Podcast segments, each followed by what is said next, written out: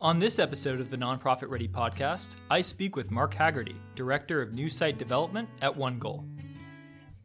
I think actually that the nonprofit sector benefits from smart, business minded individuals who are looking to apply those skills to bettering a social ill. Welcome to the Nonprofit Ready podcast conversations with accomplished professionals from across the nonprofit sector about what they do, why they do it, and how they make change happen. I'm your host, Justin Waddell from nonprofitready.org and the Cornerstone On Demand Foundation. And today, I'm pleased to be joined by Mark Haggarty, Director of New Site Development at One Goal, a national nonprofit identifying, supporting, and training our nation's most effective teachers to lead underperforming high school students to graduate from college. One Goal currently serves students in Chicago, Houston, and New York. And it's Mark's job to identify and select new regions to enable the organization to reach its aggressive goal of moving more than 10,000 underserved students in low income high schools onto a path to college graduation by 2016 to 2017 school year. This was a fascinating discussion with someone working in the community every day to make change happen. So without further ado, let's welcome in Mark Haggarty from One Goal. Mark, welcome. Thanks, Justin. Nice to be here. I appreciate you asking me. Yeah, we are so excited to have you in the studio today. So maybe we can open up with just a quick discussion of One Goal and what it is you do there, and then we'll kind of dive into the history behind it. Sure. So, One Goal is an example of a type of nonprofit that is often referred to as a college success organization, uh, which essentially means exactly that. It's helping students um, succeed in a post secondary landscape. And there's lots of different ways that we could do that. There's lots of different needs that students have. One Goal specifically works with primarily uh, uh, students who are growing up in urban communities, often low income families, and uh, students that One Goal works with are often the first in their families, overwhelmingly, overwhelmingly so, to attempt college. I think the thing that makes One Goal unique uh, without going into all the differentiators, is that we work with a, a, group of students who are underperforming when we first meet them. So we recruit students out of the sophomore year of high school, uh, and they are at or below their school averages in terms of their GPAs, any standardized testing that they've done to that point, which really means that they are tracking towards non selective colleges uh, after graduation, if at all. And typically, those this particular population of students does not persist towards uh, achieving a degree after high school without some sort of intervention that helps them to prepare uh, adequately for what it is that they are going to see when they go to college. So, one goal, in a nutshell, looks for the highest performing teachers already working in low income high schools and provides them with the training, the resources, and the wherewithal uh, to teach cohorts of students that I just described uh, the one goal curriculum every single day of junior year of high school, every single day of senior year in high school in an elective or an advisory period. And then that same teacher who's looping with that group of students in that third year, which is that first year of college for this cohort of students, provides virtual coaching and instruction uh, driven again by curriculum uh, until the first day of their sophomore year of college. Oftentimes, uh, students will increase in selectivity, which really is jargon for how you know essentially um, the degree of competitiveness or rigor that they might find on a college campus. We encourage them to do that because oftentimes the higher the selectivity, actually the better the odds of a student finding resources on campus in order to be supported and to stay and persist towards graduation. And then a huge part of our work is actually uh, non-cognitive skill development. A lot of uh, the character traits work that is increasingly becoming discussed uh, in the education space. So, self awareness, proactive behaviors, um, how to essentially advocate for your own well being and success so that a program like ours doesn't need to extend all the way through your college career. But in fact, if we've done our jobs right, we've taught you along the way uh, essentially uh, the training that you'll need in order to be successful on your own. That's awesome. I absolutely love One Goal. I love the mission. How do you play into all of this? So I am currently the director of new site development. Over the last several years, uh, One Goal, which has a nine-year head start in Chicago, which is where we were founded, uh, has begun increasingly to enter new markets around the country. So Houston was our second region. Uh, we'll be sending our first groups of students to college in Houston actually this year. We then opened up in New York City, which is serving its first cohorts of students this fall. Boston was City 4, and we are working hard on building the infrastructure there in order to uh, be serving students next fall. And I'm currently searching out our fifth region, which actually brings me to town and was lucky enough to be here for this particular broadcast. So the role is an interesting one. I consulted with One Goal for about three years prior to coming on full time. I was a uh, nonprofit consultant uh, for close to eight years in Chicago, and One Goal had become my biggest client. And I had worked all around the building uh, not just on fundraising side and, uh, and sort of development, which is a lot of what my work is now, but I uh, had a hand in curriculum design, program development, and then One Goal was a small organization when I first encountered them, and so there were a lot of needs around the building that were short term, just for someone to essentially say, "I'm going to sit here and I'm going to take care of this problem until we find a full time, long term solution to that problem, or we grow to a place where it isn't a problem anymore." Uh, and so I did that probably six or seven discrete projects over the years, really came to love the organization and the people. And when this opportunity came along to lead all of our new site development work, which is essentially when we helping to figure out which regions we should go to next, and then once we choose that region, that region gets me for a year to 18 months before we transition to local control. Um, I think the thinking around the organization was that I had seen uh, and been a part of our you know sort of trajectory of growth. Could speak to the program side uh, eloquently enough to where I could go in and talk to principals as much as I might be able to talk to a foundation. And yeah, I think of myself as sort of the chief introducer of one goal in a new region. And then uh, my job really is to build faith in the program so that once our local executive director and his or her staff is in place, I can fade to black and we can do it all over again. I love it what are you looking for in an ideal region as you travel the country searching for one goal's next city? Well, some of it, unfortunately, is driven by need. Mm-hmm. So we'll look first and foremost at the condition of largely the public schools. We do operate in some charter schools uh, as well, but we'll look at the sort of the district landscape and understand how many schools are there where there is a critical mass of students like the ones that we exist to serve. Uh, and then how is it that we will gain access to those groups of students? So who are the grown-ups essentially that we need to know? Mm-hmm. And do we know any of them already? And do we know the grown-ups that work with the students? And we do know the, do we know the, you know, sort of the grown-ups or the professionals, I should say, in those regions who, for whom this is a passion, uh, in terms of education reform or helping, uh, families to sort of break the cycle of poverty? Again, do we have those relationships or, or how can we get to them? Uh, we often are looking at the talent pipeline. So, who are the teachers that could teach our program? Who are the staff people that could essentially be a part of our full time staff in that particular region? And then we sort of go from there. Uh, oftentimes, we will look every year. We, we've been averaging a, a new city selected every fall. We are on track again for October, making the selection of our fifth region. And right now, there are several finalists. Uh, it's never sort of cut and dry. I would say as we evolve the process by which one goal evaluates and then selects regions. We are getting smarter about it based on experience, and we are hoping to get to a place where regions start to pull us to town rather than us, um, you know, sort of push our way in.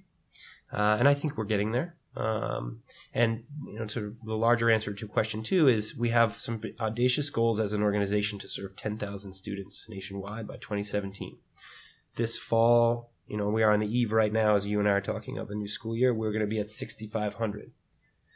So we will go deeper in the regions that we already exist, but part of the consideration on new regions is what is our capacity for growth over time so that we can continue to serve, you know, sort of larger numbers of students in aggregate across the country. Mm-hmm.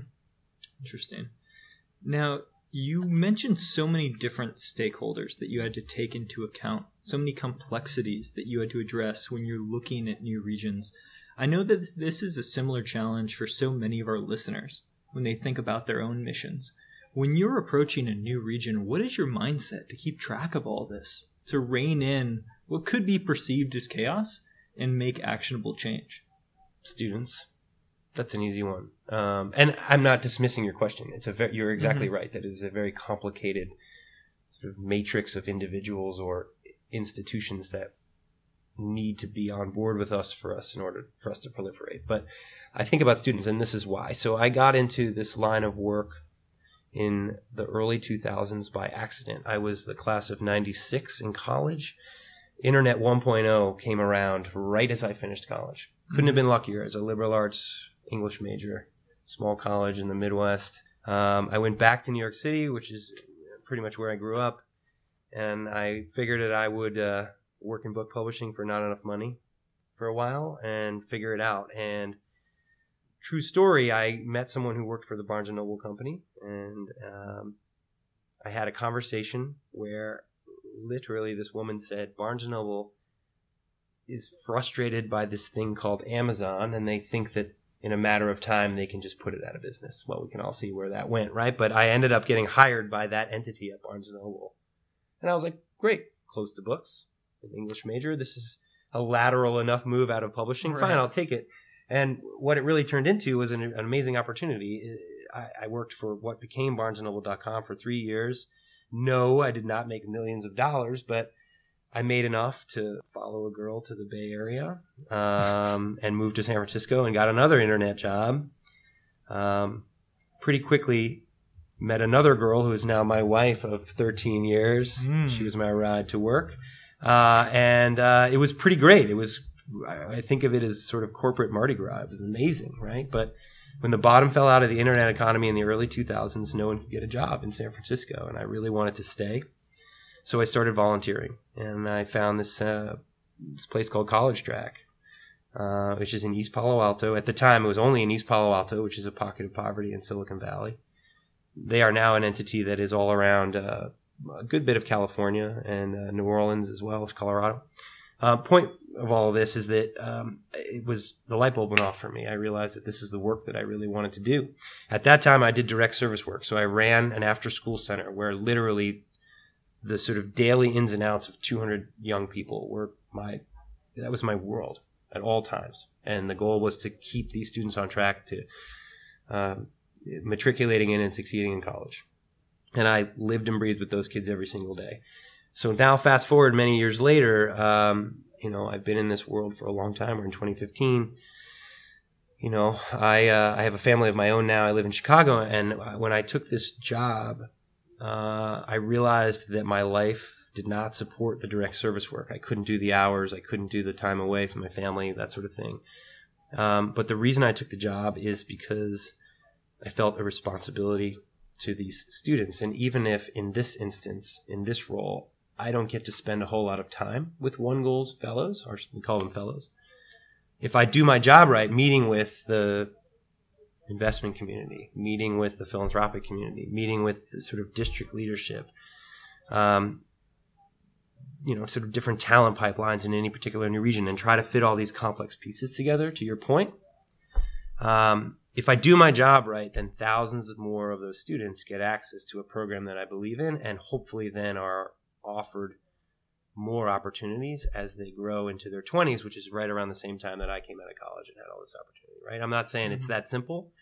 Um, there are, are, kids are up against it a lot, but the degree is so valuable uh, in terms of opportunity for these particular young people that um, when it seems complicated and hard and confusing, uh, I I generally think of them.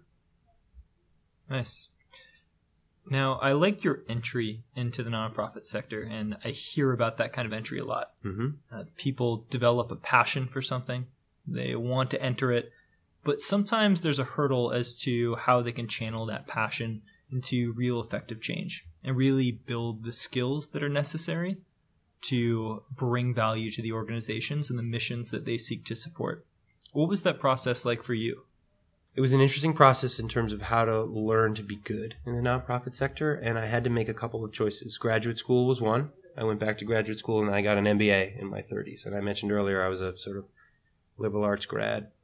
Um, felt like, my, again, speaking solely to my own experience, I felt like I met in the nonprofit sector a lot of people who were long on passion, belief, and you know I think that there are a lot of us who especially you know I'm impressed with millennials coming out of college. There's a lot of passion and a lot of community service work, or even sort of even more intense work that's already being done around social justice. Um, I, I, find it to be particularly impressive. But uh, I was not necessarily personally finding a lot of people who were seasoned leaders and managers who were teaching me great lessons about just how to be good at work.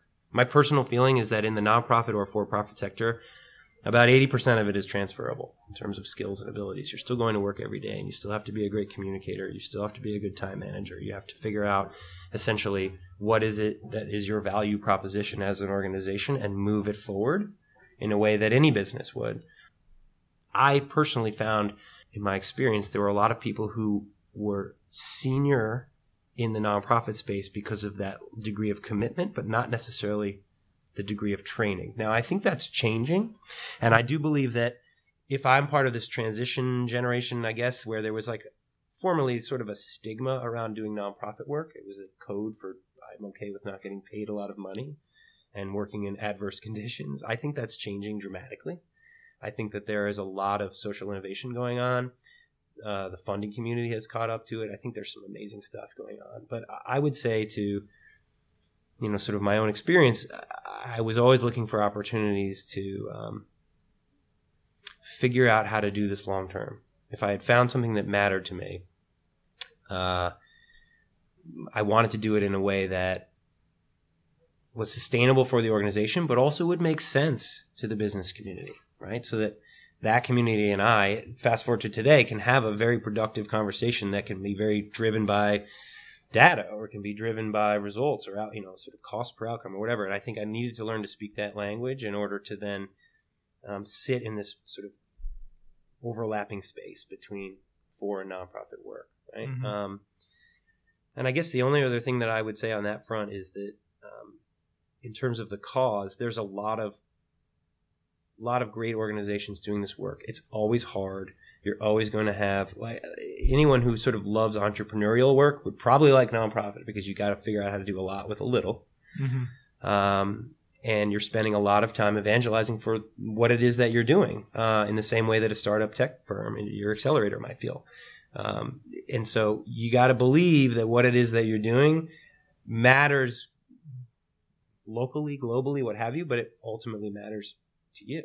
Maybe that's a cheat answer, but I, I truly believe that if you're find the thing that matters to you that or the social ill that you wish to solve because once you get involved with that cause you're going to meet a lot of people who have that passion along mm-hmm. with you uh, and i think you're going to need it in order to sustain yourself interesting and how did you find your way to one goal in particular? Mm-hmm. After your MBA, you yep. did nonprofit consulting. Is that mm-hmm. correct? I did. Uh, our founder and CEO is a guy named Jeff Nelson. Mm-hmm. Uh, and when I first moved to Chicago in 2006, I uh, was a parent of all of six weeks at the time, and I was in grad school at night.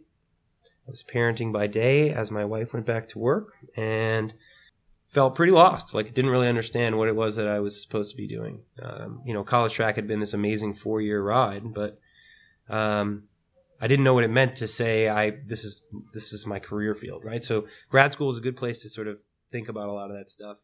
Um, I started sticking my hand out around the city of Chicago and said, who does similar work, and how many people will have coffee with me. Um, I talked my way to a roundtable discussion of college support providers in Chicago. I was the only person there with no nothing on his name tag other than Mark. I had no organization to I had no attachments to speak of. And I got seated randomly next to Jeff Nelson. Hmm. And um, he had heard of college track, wanted to pick my brain about what we had done there. Uh, at the time, One Goal was still very much a small fledgling organization. I didn't know it at the time. I was just glad somebody said yes to hmm. coffee. but um, we ended up being thought partners for several years, and then I started my consultancy as I finished grad school. We had always stayed in touch, and then they brought me on for the first of what became many projects. Fantastic. And what opportunities do you see for One Goal in the future? Are you really content with your present business model? Do you think there are going to be any iterations in the near term?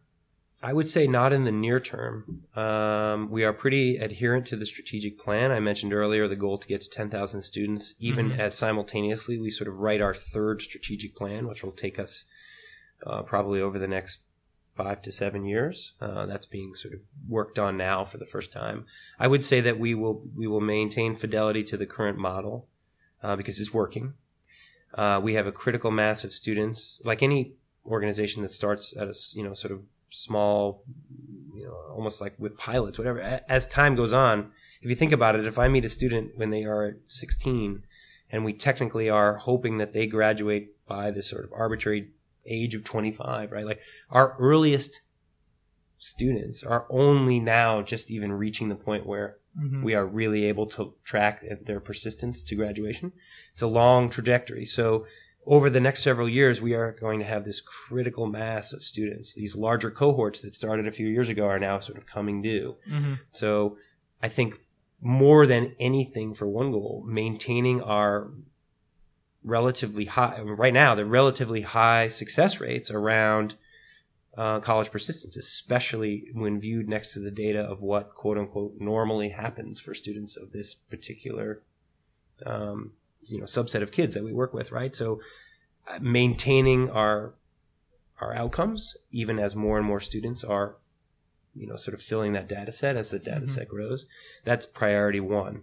There's a lot of, especially things that will come through sales or you know sort of innovations that are suggested that the organization can and should think about as part of diversifying their model or branching off and doing something new. Um, and we're not immune to that one bit. I think that's a sign of a successful organization when people are asking you if you can even do more or do something differently. But um, as of right now, I would say that one of our big internal mantras is to strengthen the core.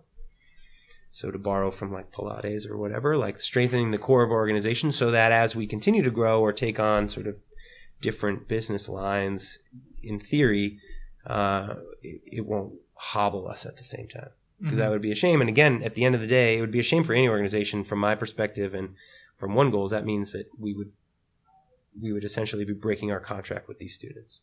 Mark, we've learned a lot about your mission, a lot about your vision. Let's learn about your day. What do you do in a typical day, given all that you're trying to accomplish? I've always been very comfortable with this notion of like guy behind the guy or like the producer. I'm not necessarily all that interested in being out in front all the time and I'll I'll explain what I mean by that. But like so much of my work is related to our CEO and myself when looking at new regions or when opening up regions that we have selected convincing others who are new to one goal of the merit of the program and the reasons why it is important for them and it behooves them to get behind it, right?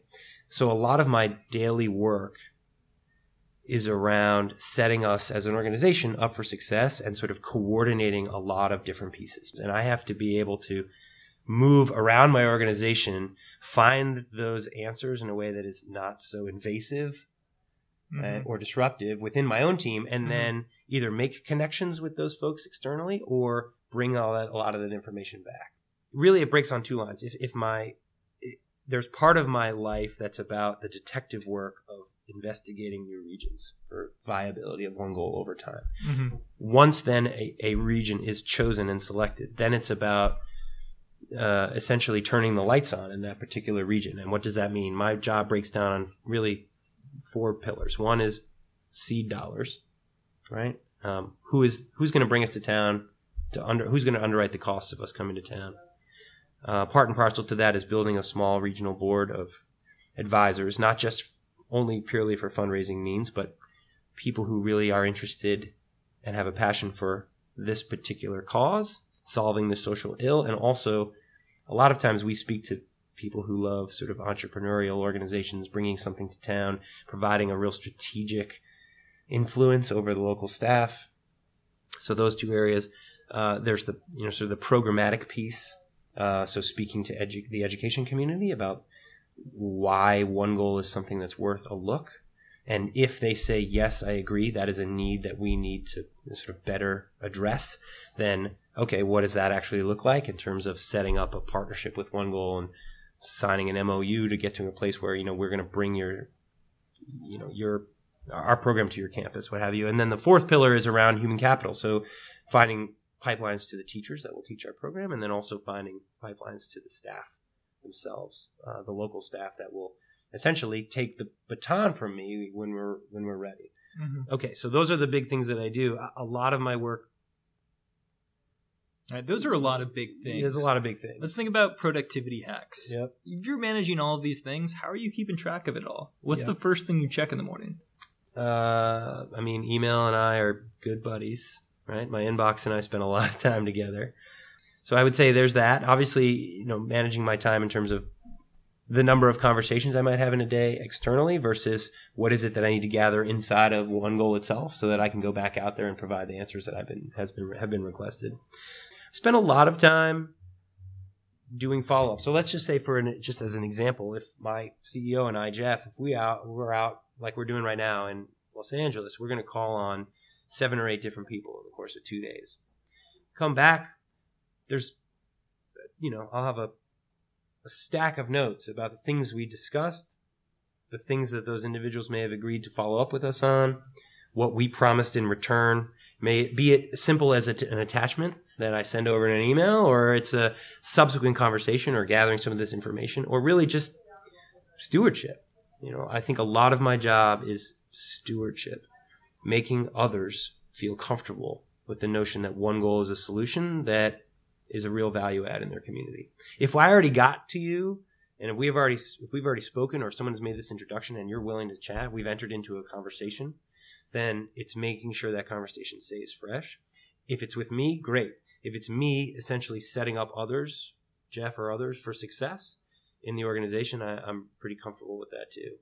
Uh, I, I honestly think that at the end, I'm maintaining, um, you know, a real fidelity to my to sort of the, the my English major roots because I, I, my job is relationships, hundred percent. Like it is about the maintenance of relationships for the good of this organization that serves these kids who have a real need. Mm-hmm. And so think about all the things you do to maintain healthy relationships. I would say that from a perspective of one goal, that's that's my job. Awesome. All right. So if people want to learn more about One Goal, where should they go? I'd say the best place to start would be our website, uh, which is uh, onegoalgraduation.org. Okay. Perfect. All right. And to close, do you have one final piece of advice that you'd offer to any aspiring nonprofit professional? Well, I think as I alluded to earlier, I see the sector changing quite a bit, and I see it attracting a lot of smart talent and you know, sort of strat- strategically minded individuals. Uh, what is the advice that I'm giving there? I would say that don't believe that in order to go into nonprofit you need some separate set of business skills. I actually don't believe that. I think actually that the nonprofit sector benefits from smart business minded individuals who are looking to apply those skills to bettering a social ill.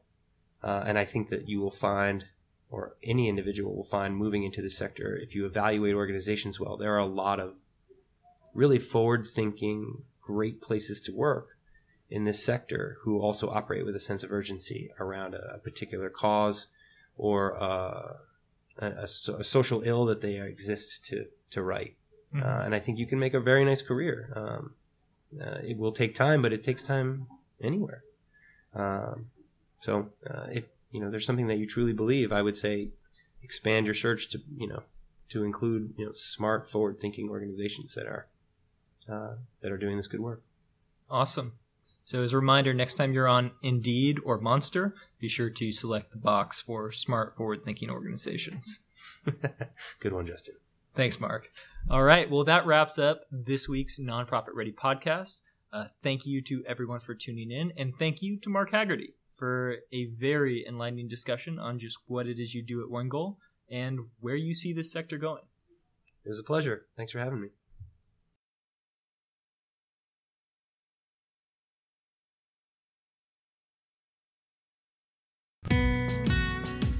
Back in the studio, what an amazing discussion with Mark Haggarty. Great insight into a growing organization and into the career of someone who really has transitioned from the corporate to the nonprofit sector. On the next episode of the Nonprofit Ready podcast, I'll be joined by Kevin Morgan, CEO at Pro Literacy. So be sure to subscribe at iTunes, Stitcher, SoundCloud, or wherever you listen to your favorite podcast. And while you're there, be sure to leave a rating and review. There are many other ways to connect with us on Twitter at CSOD Foundation, Facebook.com forward slash CSOD Foundation, or send us an email at info at nonprofitready.org. If you haven't done so already, be sure to sign up for nonprofitready.org, which includes all of our previous podcast interviews, some amazing webinars, and more than 300 online learning resources covering the most crucial job functions in the nonprofit sector, all 100% free. The Nonprofit Ready podcast is a production of the Cornerstone On Demand Foundation. I want to thank our editorial director, Jeanette Lamb, our sound producer, Trung Nago, our executive producer, Alec Green, and most importantly, you, for listening and helping us to build the nonprofit ready community. Learn more about our free professional development resources at nonprofitready.org and all the capacity building services of the Cornerstone On Demand Foundation at csodfoundation.org. That's all for this time. Have a great day.